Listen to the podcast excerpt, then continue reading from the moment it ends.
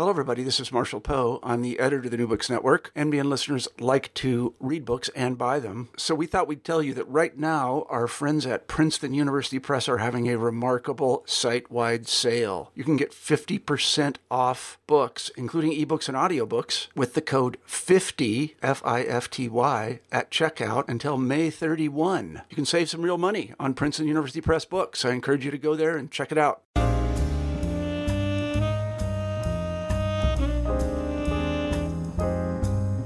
Welcome to New Books in African American Studies. I am your host, Adam McNeil.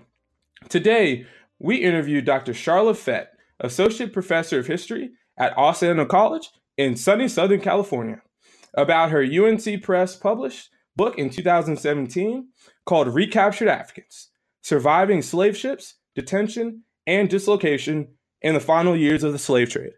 Welcome to the show. Thank you, Adam. I appreciate you having me on. I'm looking forward to our conversation.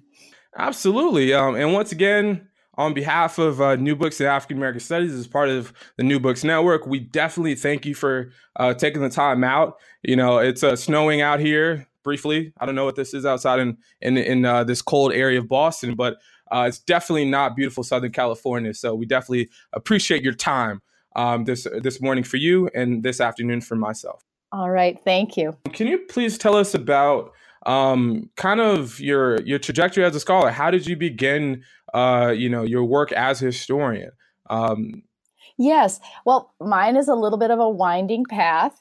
Um, I share some commonalities with you in um, school teaching, in that I, as you said, I'm now a professor of history at Occidental College, which is a liberal arts college near downtown Los Angeles.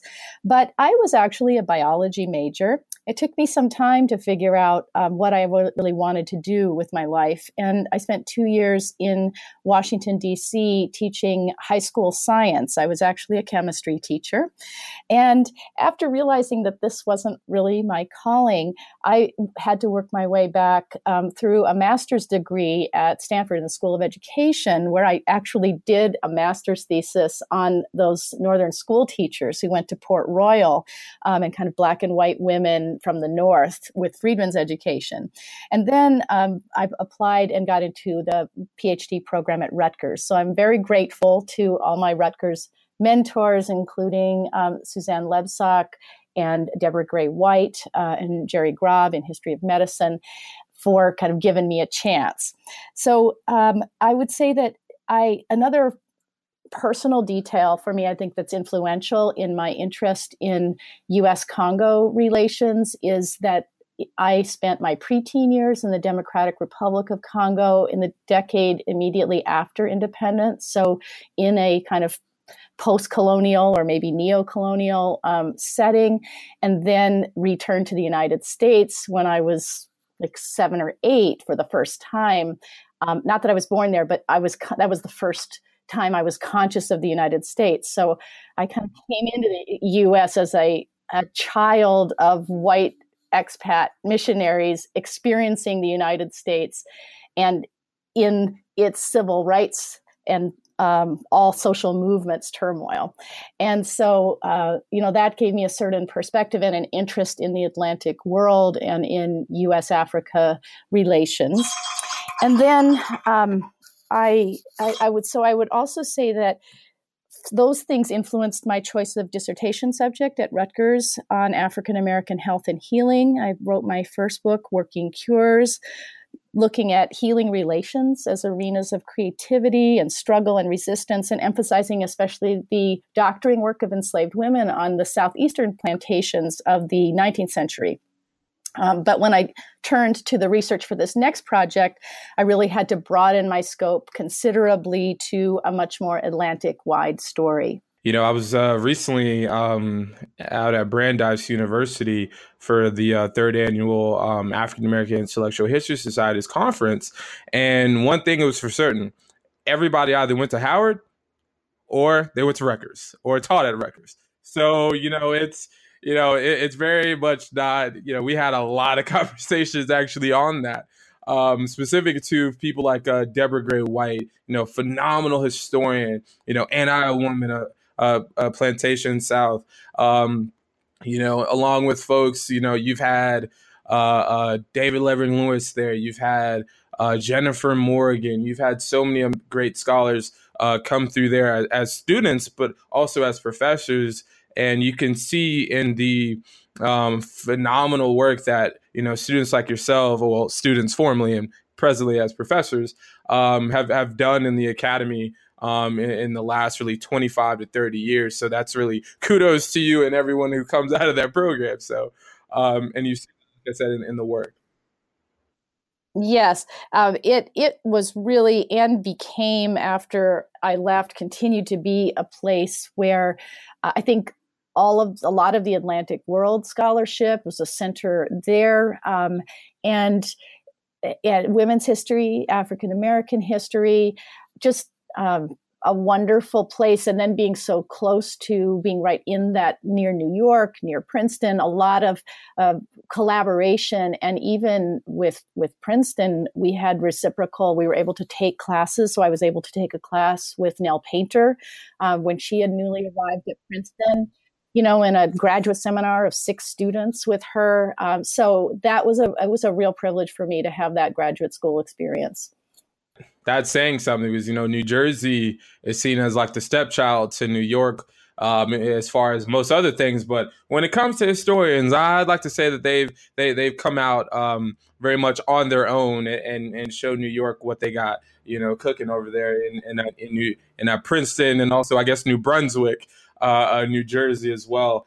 Um, and so, specifically, uh, getting into the book, um, one of the things that I really enjoyed about this book was that um, you start to learn more and more that you know you have these particular narratives about the starting and the ending of certain institutions and and certain things in history and specifically about in this case the slave trade right? And how you know i've I had i've, I've had uh, Sowande' Mustakeem on the show uh, uh, in late 2017 and and now having yourself on here and you're really seeing a lot of you know a lot more studies in in the last few years specific about the slave trade that builds on people like uh, uh, Marcus Rediker and and and Steph was it Stephanie Smallwood as well and others. But the great thing is you're starting to learn more that a lot of these systems did not end. You know they continued well past their supposed uh, expiration date that no, it was very much uh, poisonous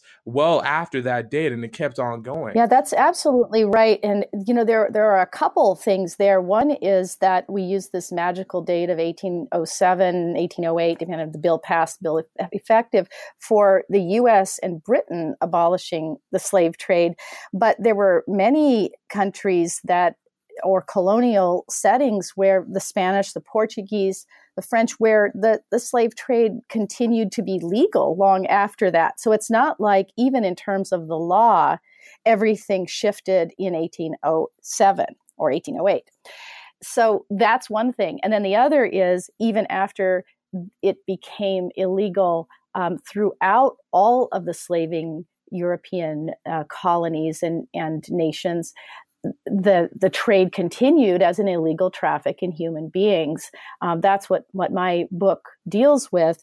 Uh, but you know, I have the the figure that if you if you look at the very latest um, ban on the slave trade, so when all abolition bans had been passed around 1836 or so there's even there are 1.3 million africans who are still enslaved even after that up till the last known slaving journey being 1866 and then we're not even counting the kinds of other kinds of bonded and forced labor uh, that kick in and develop like the coolie trade uh, from south from from asia from china and india. Um, so this is a, a, long and complicated history in the 19th century. Right and and you know i think about uh, the work of david eltis and and folks with the um uh, uh, they have the online database right? And and i think that you know especially when it comes to teaching the slave trade and teaching um, about what you know the trade actually meant um, in in bodies and and also in you know insurance and and in all these different capacities. Um, it's why I think it's still um, a place that you know it's a vibrant area of study for for uh, important reasons. and um, and I think that also what you do is that because your work is specific to the time frame after um, the slave trade was supposed to have ended with the uh, British and the uh, U.S.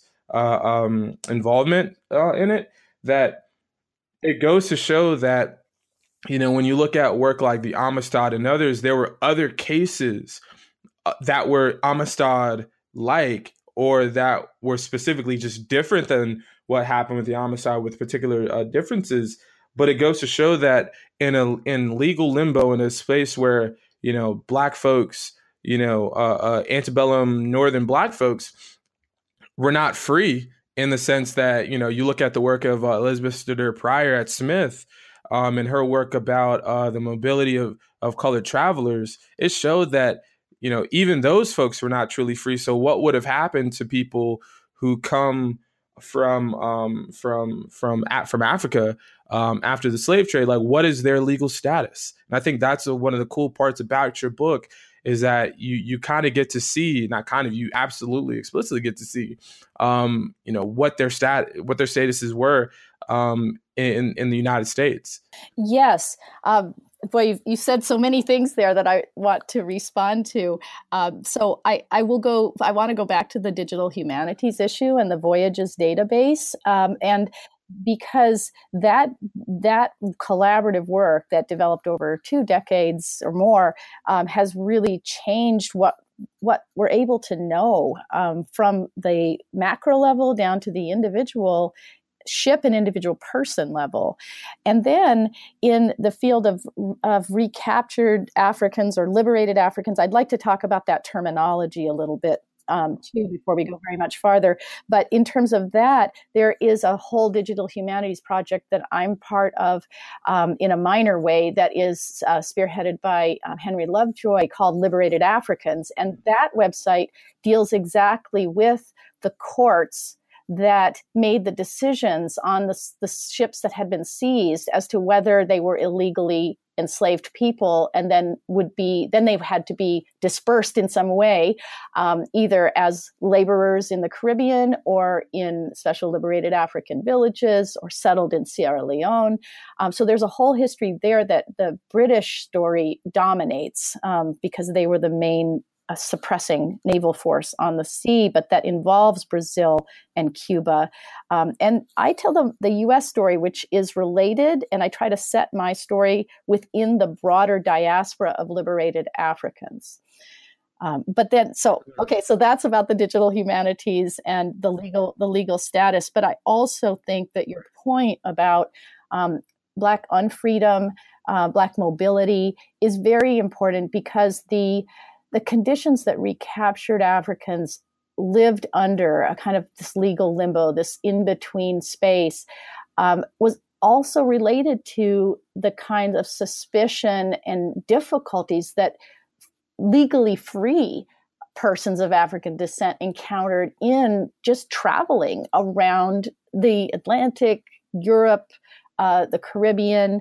Um, there, there was there were these patchwork zones of freedom and unfreedom and all, everything in between. Right, and and that's why I think that you know de- defining terms uh, you know is very important. So I definitely appreciate that that hold up that you that you did um, because you know defining terms you know is very much important when you try to get students or, or listeners like we have on the channel here uh, to really understand and know what uh, these particular terms mean because you know they're they're you know, shoot, there are scholars that are still trying to define what in the what in the heck uh, unfreedom versus freedom actually is, um, especially in the context of laws. And so you see people like uh, Martha Jones's work uh, that's coming out later this year about uh, race and rights in antebellum America.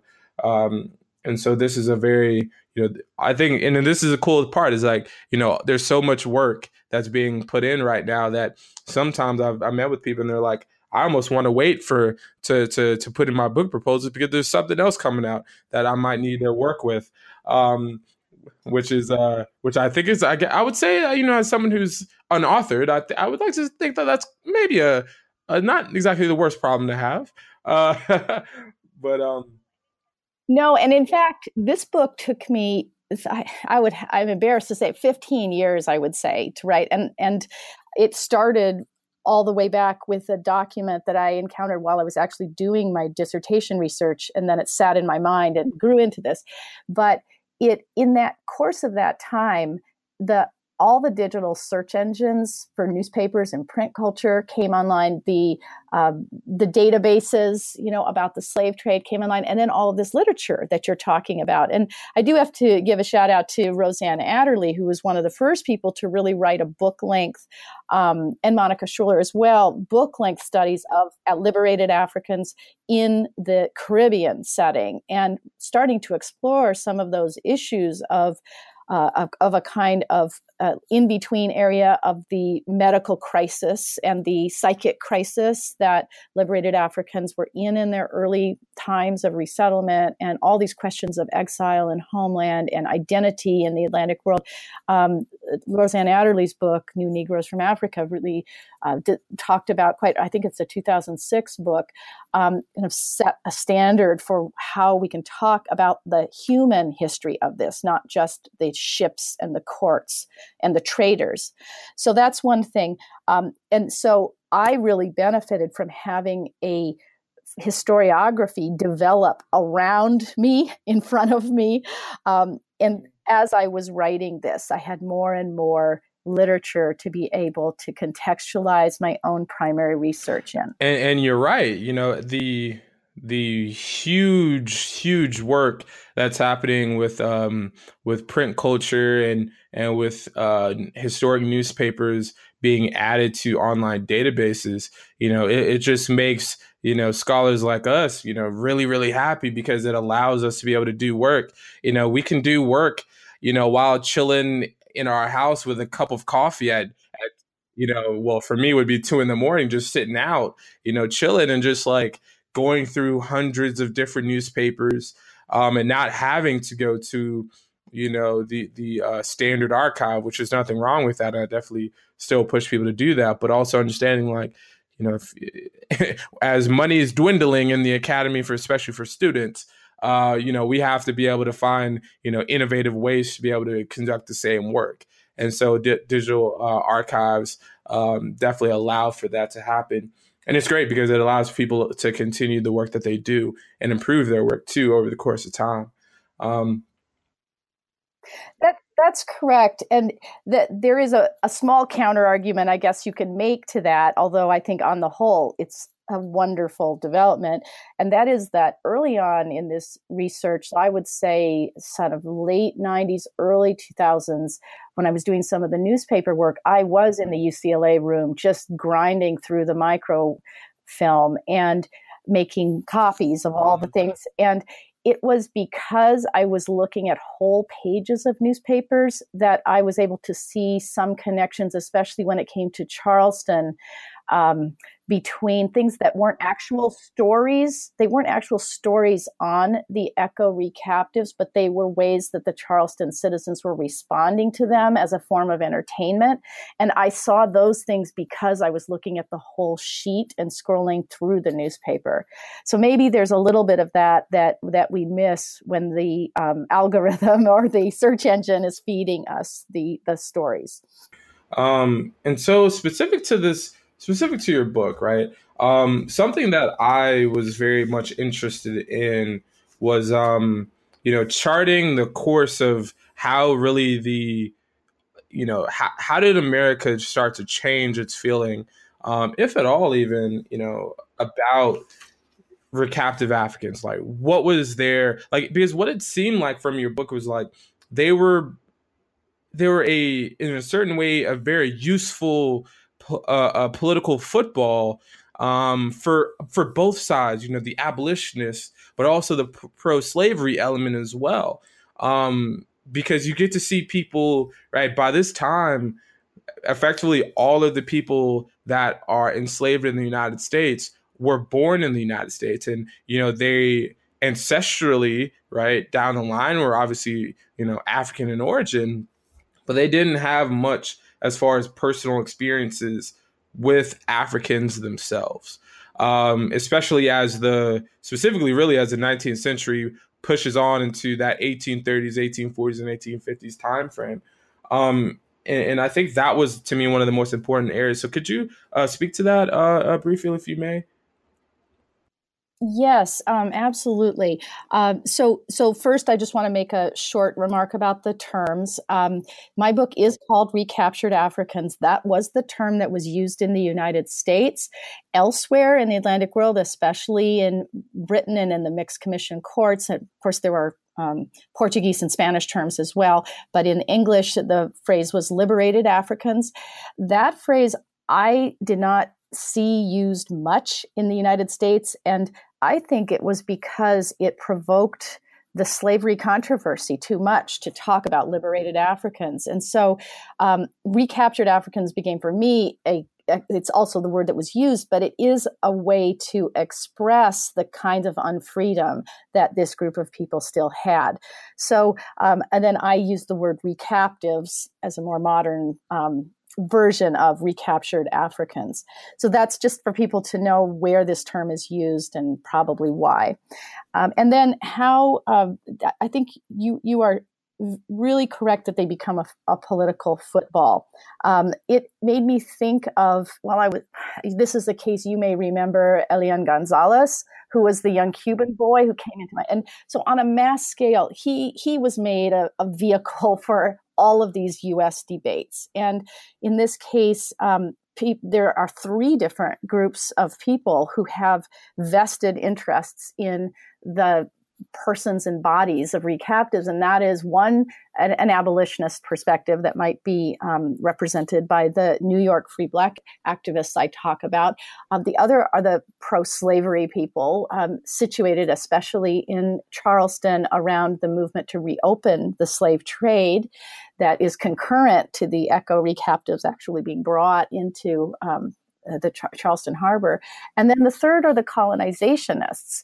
And those are the either the moderate pro-slavery, moderate uh, moderate anti-slavery people who are also interested in colonization in Africa, and so all three of those groups are are placing arguments and meaning upon um, the what should happen to this group of uh, you know several hundreds of of, of, of recaptives who come into the U.S. in 1858 and 1860. Right, and and you know that point that you made about um, you know the the potential reopening of the slave trade in the 1850s um, is something that's really such.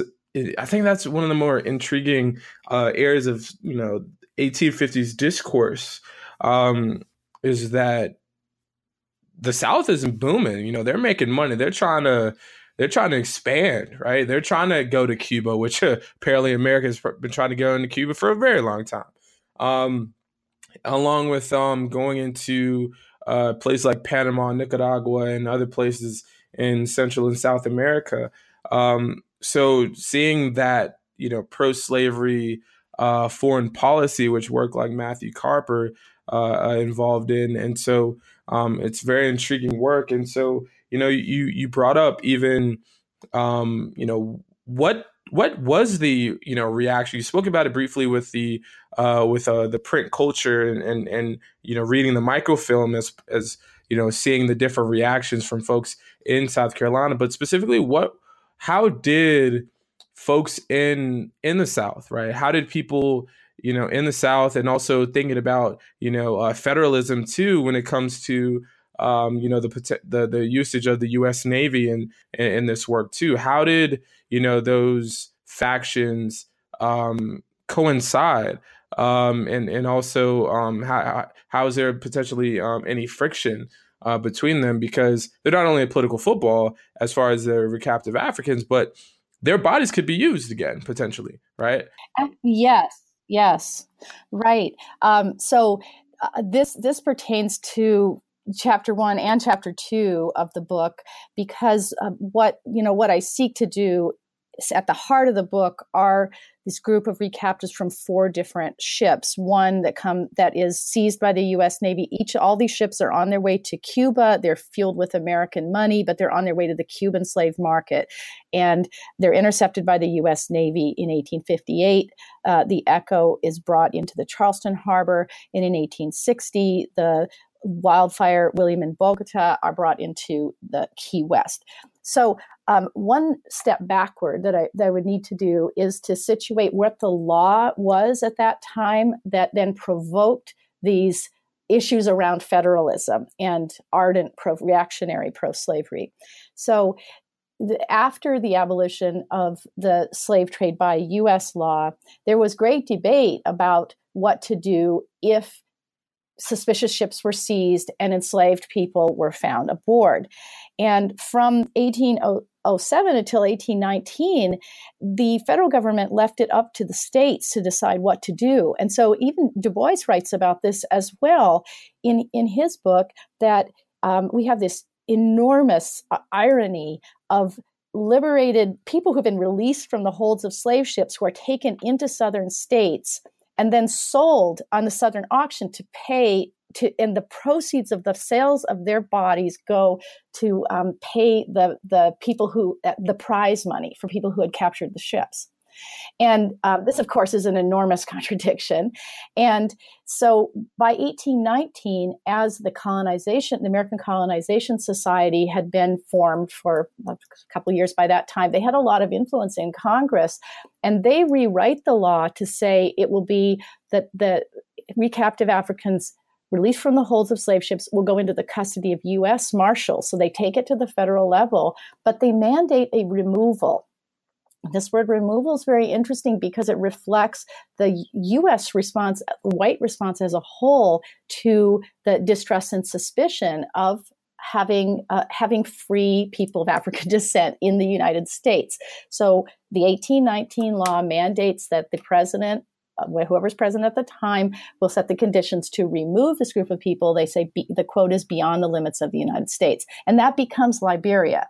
So by the time we get to the uh, ships and the people that I'm talking about, there is a federal law that puts those recaptive Africans in the custody of the U.S. Marshal and that um, mandates the U.S. government at the federal level find a way to put people on ships and send them to Liberia, where they are apprenticed to the um, Black American, the American Liberian settlers there. So they take a new subordinate position, and that's toward the end of the book. Um, and this is something in the context of the late 1850s with uh, uh, sectionalism, with secessionism, with um, all of the the fervor over the um, the Fugitive Slave Act, um, Kansas, Nebraska, all of this stuff is coming to a head, and the people, especially um, an individual that also Walter Johnson also writes about in in, in his um, book when he's talking about pro-slavery empire, Leonidas Spratt uh, in Charleston, they want to use the 300 or so people of the young people, the um, of the Echo, to repossess them in order to show the the pro- the predominance of state law and states' rights over the federal government, and in order to um, kind of make real, manifest their claim that slavery is the best institution, the fitting institution for these um, recaptive men, women, and children. Um, and so the way that they they respond, both in the newspapers and in their actual and their court actions, um, is to try to get possession of this group of, of recaptives, but they are under federal guard at Fort Sumter. Know, I call this the first battle of Fort Sumter, um, and they are be, they are behind Marine Guard at Fort Sumter, and so um, there is uh, just a real political struggle at, uh, in the courts and in the court of public opinion through the newspapers and speeches.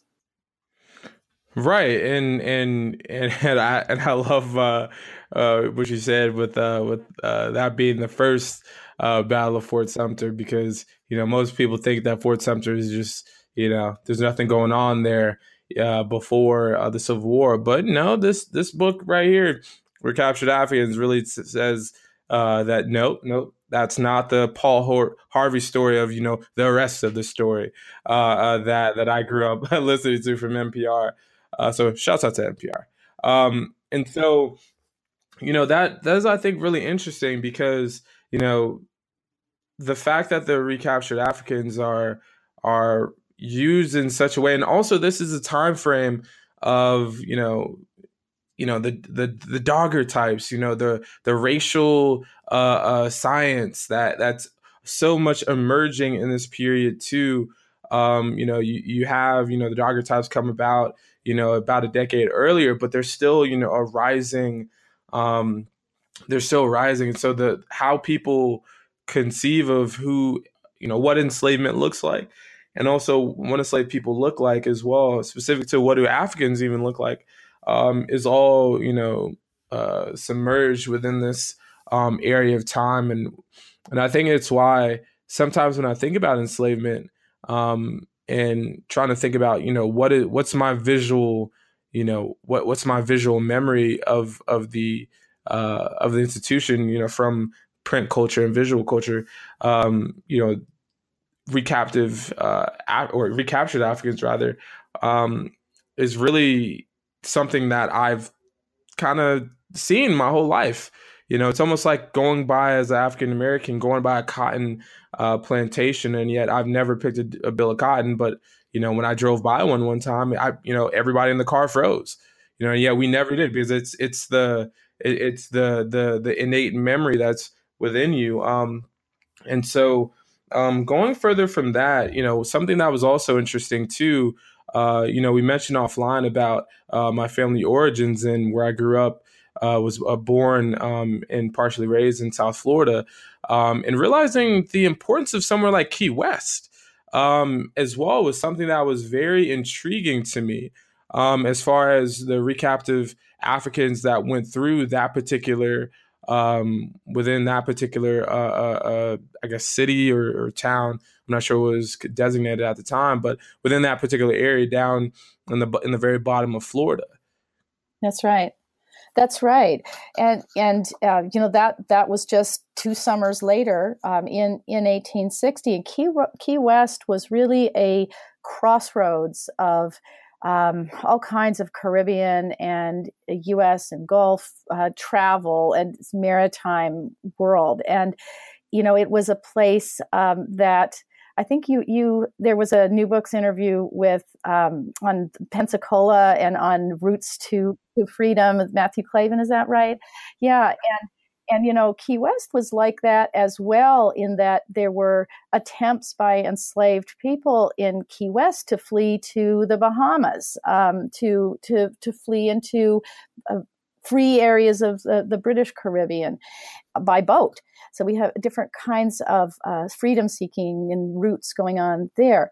But in that summer um, kind of late spring with these three seized ships brought into Key West, there was also an admiralty court in Key West, and so um, suspicious ships could be um, uh, uh, determined to be to could be confiscated and declared to be prize ships.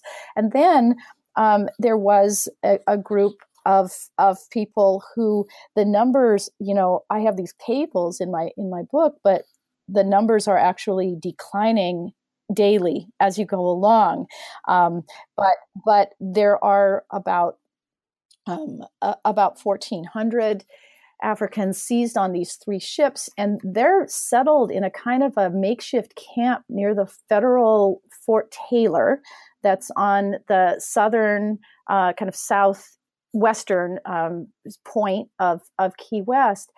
And they have to, you know, all a, a makeshift hospital, um, doctors, and also again the press as a as just as a, a kind of a voyeurism that comes in to see uh, they're, they're set within the ethnography of the time and a lot of popular interest and so um, you have this twin story of enormous suffering and death and um, alienation, and at the same time, they, there's a spectacle being made of of of recaptives in the popular press, and because illustrated newspapers were had just come into being in the mid 50s um, this is one of the the the, the key, the Key West story, especially, was heavily illustrated. So people actually saw images as far away as California or New York or Wisconsin. Um, saw images of the wildfire recaptives in Harper's Weekly, and I, I mentioned that I had begun this through curiosity about an original document that I had seen at uh, the the Virginia Historical Society that was a log of a Virginia physician who had been appointed as a U.S. agent to travel with the shipmates, the African recaptive shipmates of the wildfire who had been put on a second ship for Liberia. So, you know, when I first saw that, I really just didn't even understand the context. That made me curious. But the next document that really cemented this as a story for me was seeing the Harper's weekly full it's a it's a large illustration about three quarters of a page of all of the young people and these are really um, we haven't yet talked about the the youth of the recaptives and what that meant for children and teenagers to uh, be in this uh, severe transatlantic, twice crossing the Atlantic um, in the midst of death, that kind of experience. But the wildfire then portrays that. And I think many listeners would actually if they if they are interested in issues of slavery or the slave trade have probably seen an online image of the wildfire which is often used as a kind of generic depiction of middle passage but that is historically inaccurate in that they uh, the the daguerreotype was was taken at the bottom of the engraving. It says it's from a daguerreotype but i was unable to find that. I'm still interested in contacting harper's and trying to see if we can find is there an actual photograph behind that engraving? But that that was taken as the wildfire was towed to the government wharf in key west and uh, then if indeed it was based on a daguerreotype, a photographer actually took that picture as um, as all as these people in a state of severe emotional and physical crisis were displayed uh, aboard the deck um, for them to document. Right, and and you you spoke earlier about spectacle, right? You know the you know the spectacle of you know slavery, the spectacle of, of capture. Um, in in in large ways has been historical uh, continuity when it comes to um, uh, those of African descent, going all the way through, um, you know, the civil, going from you know this period through the Civil War and the Civil Rights Movement, and and and and really the you know the lynching era as well. Um, looking at how spectacles um, and, and, and even now with uh, you know uh, first person accounts on on cell phones of of uh, of death of African people of, of those of African descent. Um, and so what it shows is like there's a historical continuity there, um, which is uh, profound. Uh, I would like to say it's very profound and unfortunate.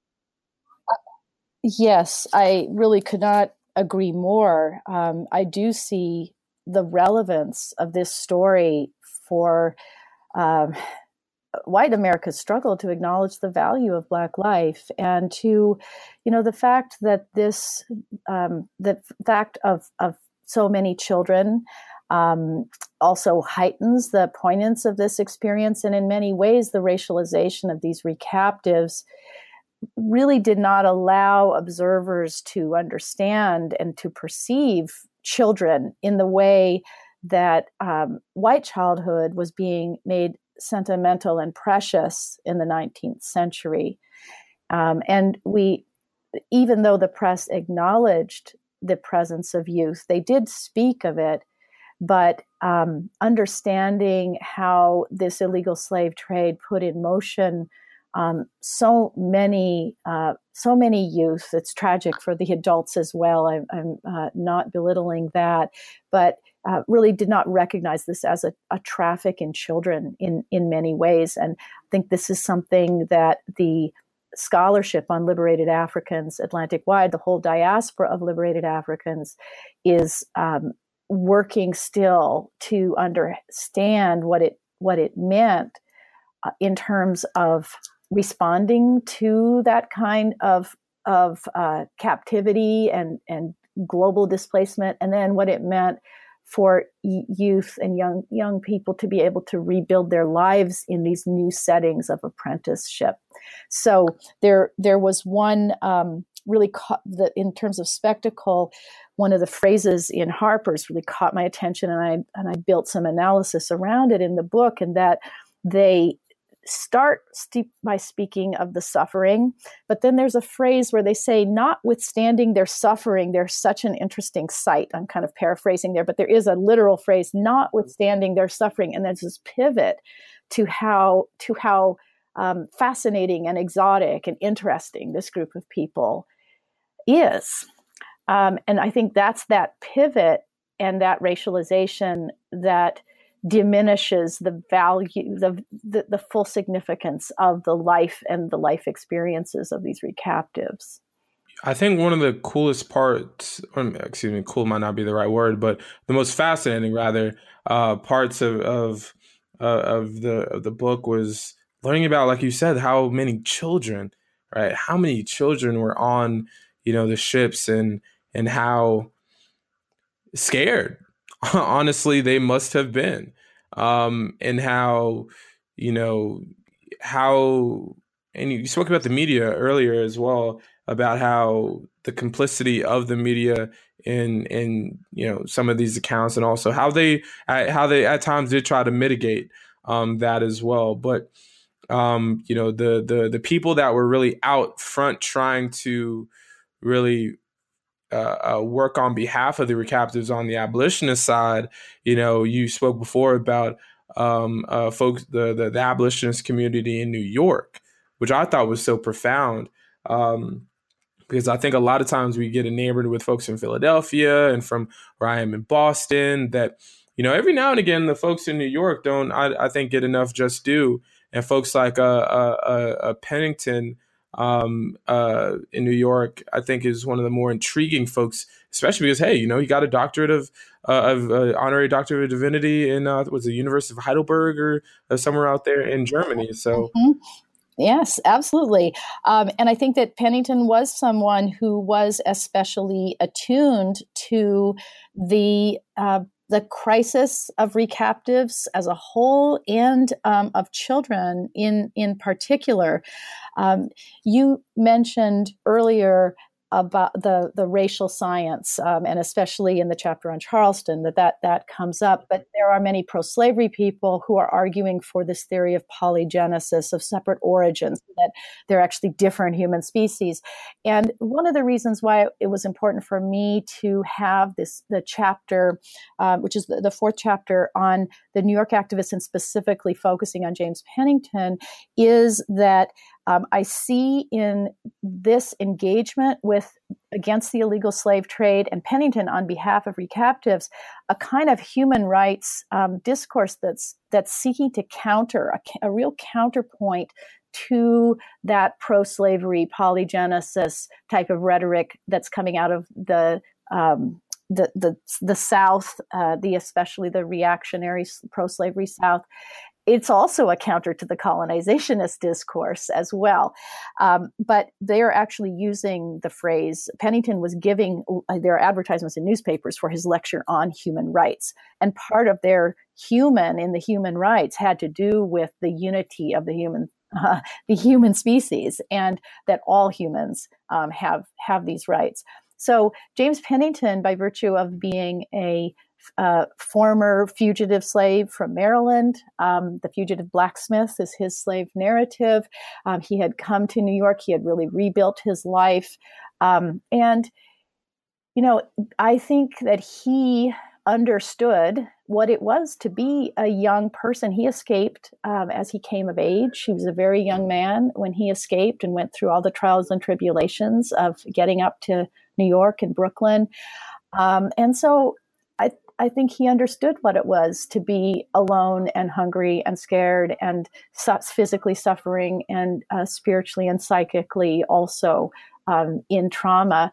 And so when he and he also had had experience we were talking about this offline as well with the amistad group in uh, both through their trials but especially when they were in uh, farmington connecticut and awaiting and arranging their return um, to the mende coast area and that was in uh, 30, around 1840, 39 to 41.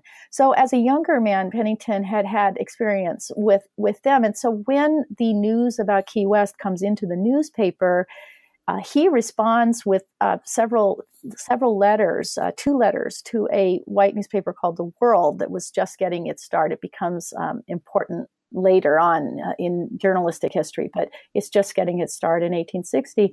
And he argues uh, that really this whole slave trade suppression is a racket. And he says the Navy's making money, everybody's making money off the recaptives, but they aren't looking at them and thinking about justice for these people as displaced people. And what he argues for is um, apprenticing them briefly with free families in the north, kind of getting them back on their feet. And he has a, a Christianizing, influ- you know, mission idea behind this as well, um, and and then figuring out a way to repatriate them to their own homes. Liberia was the home of none of the this group. The recaptives who I talk about either come from West Central Africa, um, from the Congo River, Congo region, or um, a little bit south from Luanda, or they come from um, West Africa in the uh, the region of uh, either Benin, Dahomey, um, parts of Yoruba towns. So they're west. At, no one is from Liberia. So this is not a homegoing, as some uh, um, white government officials think it is. And Pennington knows this because he's a world traveler and he understands different geographies of Africa. So uh, all of this, his life experience, causes him to to weigh in um, and to to call for justice and to call for a focus on the recaptives themselves.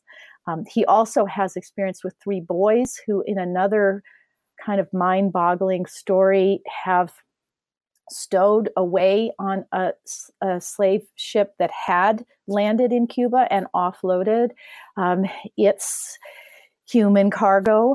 And so these three boys had actually hid under some planks and only been found in Charleston when naval members were cleaning out the ship, getting ready to transfer it over as a prize ship they then are brought to New York as potential witnesses against the crew. And Pennington goes to visit them in the jail. So there are boys who are between 8 and 12 years old and they're being kept in a jail. And Pennington goes to visit them there and tries to communicate with them. So, both in his newspaper editorializing and in his direct relationship with these young boys, he um, is, is involved in the illegal slave trade in advocating on behalf of the people of the of the of the human cost of the victims of the of the trade themselves and th- and that's huge because because um Pennington is like you said he was a world traveler. Um and so because of that he has the opportunity to truly understand the ramifications in ways that many other abolitionists even um, and definitely pro-slavery folks uh, didn't have you know the the depth of understanding that you know and I, and I think this goes to even how people talk about Africa in general for even much up until our present moment where people think that you know Africa is, is monolithic right or even the thought of you know Africa's actual size on on on uh, on geographical maps right? And it has been shown like the actual uh, scale of Africa on, on, on maps has actually been degraded over the course of time, which is interesting as well. Um, and, and, and so, you know, like you said, like you you have people coming from all you know, so many different um, areas of the on the African continent, you know, with totally different, you know, styles, uh, religious practices, and, and just overall uh, lifestyles, and yet you believe that taking them to Liberia, right, and designating them as you call here um, Congos, if I if I'm getting that correct, mm-hmm. Um, mm-hmm. You know, um, is going to constitute them as like a homegoing, right? You know, we're bringing them back to to their homeland, when in reality they could not be anywhere further from where they are originally from. Um, and so, you know, that part to me was the most important. And also, and, can you speak to this um, as a particular question? Um, once people got to Liberia, right? What were their reactions, you know, over the course of time of the people who are more I don't know how to really say, but the people that would be more constituted as native, not really native, right? But the people that in uh, that that that had been there uh, a certain amount of time prior to the recaptives, specific to your book, coming um, into the fray. Right, right. Those are such important questions. Um, so I want to just go back just for a minute to the issue of the diversity of Africa and the many origins of people who were enslaved. And in uh, one of the central um, organizing principles in this book is that idea of the shipmate. And so within the history of the slave trade, um, many scholars have written about from way back have, have written about the importance of the shipmate bond of people who may not even have been from the same home towns or homelands and, and may even have not been of the same language but often that was the way people could bond um, who form a bond through their experience through the, the middle passage. And and later people who are shipmates in all over the americas um, sponsor each other in baptism or they they are godparents to others. So this shipmate bond is very important. So for me i quickly realized that once um, especially when there were multiple ships coming into key west they were actually put in shipmate groups onto ships. So you have a group of people who have traveled with each other both in Middle Passage and then in Recaptive Passage, if we want to call it that.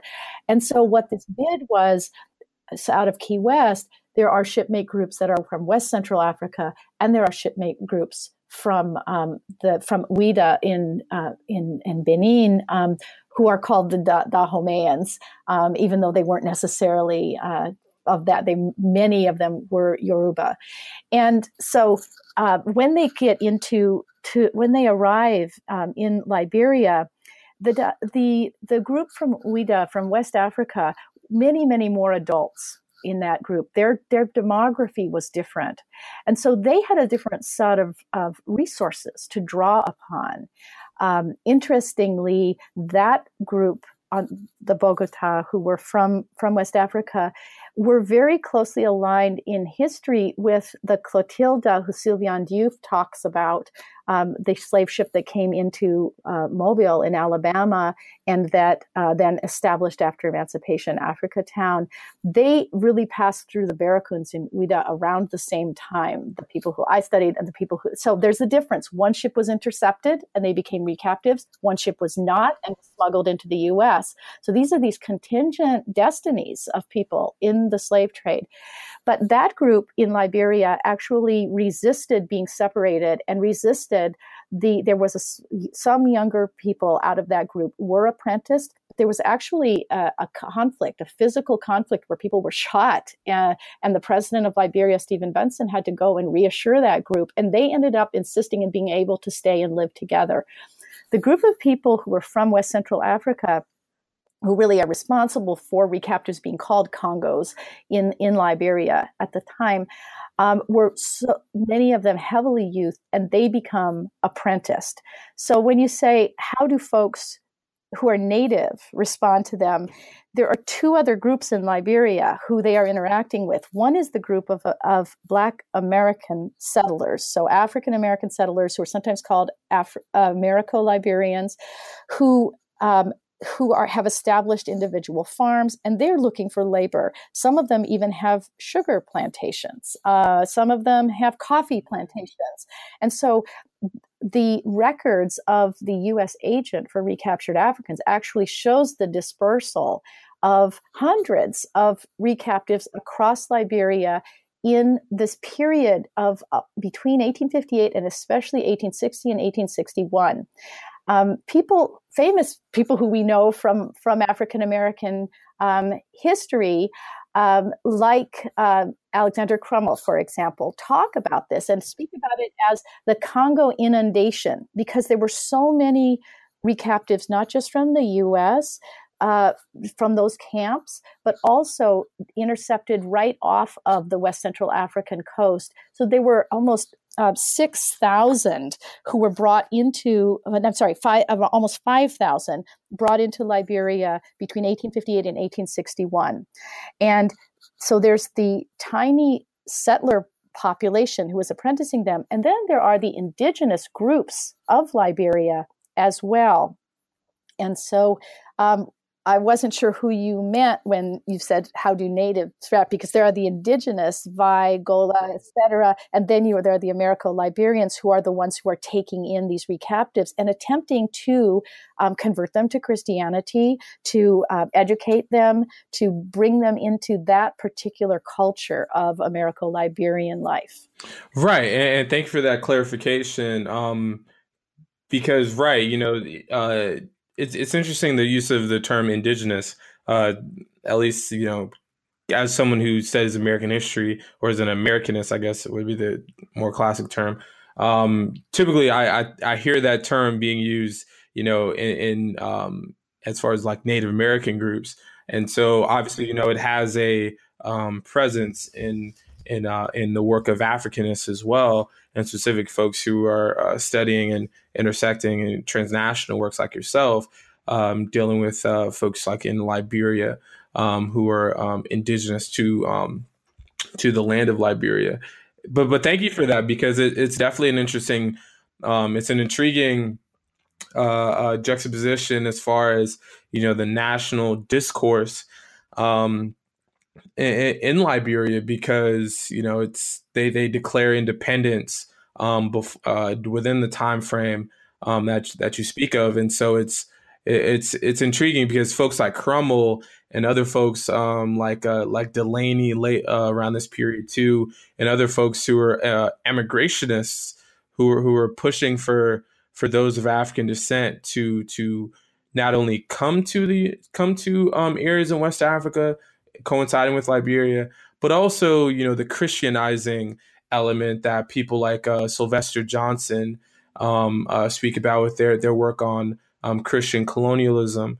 Um, and so it's it's definitely something that's intriguing. That's really made me uh, think about what because some of my work is involved with uh, uh, anti-colonization and and what you know what were the actual motives of those who were vying for um, um, uh, African American emigration, um, and, and, really, I think the part of your uh, the overall scheme of your book, I think, is is remarkable because it allows people to realize like what happened to the folks who were taken back, you know, to Africa, but also specific to the part of they're not going to where they originally were, you know, where they're actually from. Right. That's that's right. Uh, and it's such a complicated history because the way that Liberia gets colonized and then becomes independent, and these different groups um, and the political splits between the those who arrive as as immigrants or recaptives, and then those who are already on the land, indigenous, as I put it. Those political splits erupt in the Liberian. They have legacies directly down into the Liberian civil wars of uh, the 1990s. Right, and um, one one question I do have uh, in in the few minutes that we do have left, what was put the the because as you said, this, this is a very complex story, and trying to weave everything together. Um, you know, it, it's it's it's a lot. It's a it's it's a big undertaking. So if you don't mind, if you don't mind the question, what was the particular if, if was there a particular challenge that was the largest in this particular project um, in, in, in creating this in creating this work? Yes, that's very easy to answer, and it's the lack of first person testimony from the actual recaptives I speak about. There is that testimony through um, narratives published in Sierra Leone, other people, other Africans who experienced this phenomenon of enslavement and recaptivity in the British system, who then um, you know be, begun, be published in English language narratives. But uh, that's what I had would have wished for because people would appear in the records in very intriguing ways, um, in important ways, but then disappear, and so it was difficult to follow them. Um, and it was also, uh, I would love to have had their voices.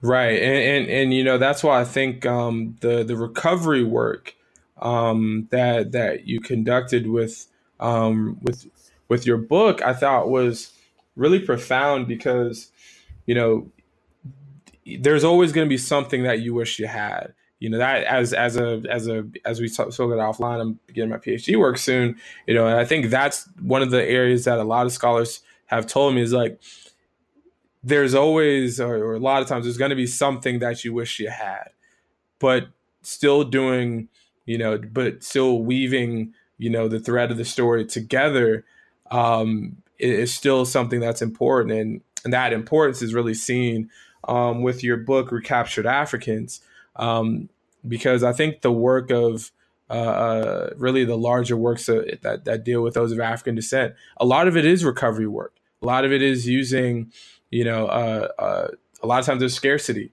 of records um, and being able to deploy different methodology to really put together this story. I think is one of the most profound things I see in a lot of works today, um, and your work is definitely within that mold as well. So definitely appreciate you for it.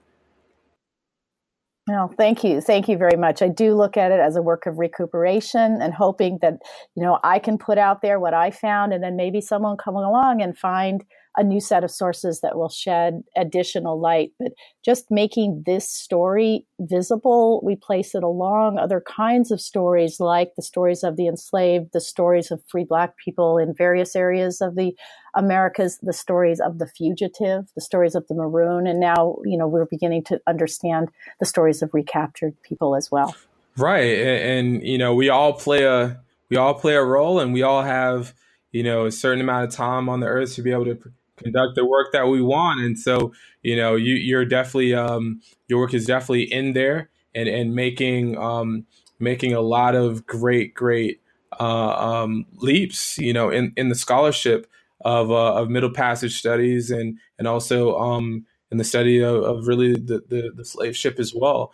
Um, and so, um, like I said, in the few minutes that we do have, um, if you don't mind, what you know that you know now that this work is you know, uh, uh, is, is is published and, and out to the world.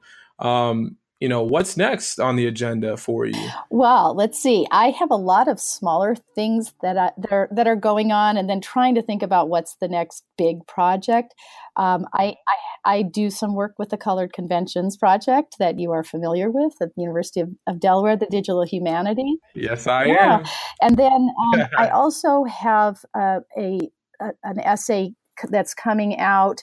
Um, so I'm just, you know, doing the finishing parts on that on a volume on liberated Africans that comes out of a conference at York University that was looking at the entire diaspora of liberated Africans.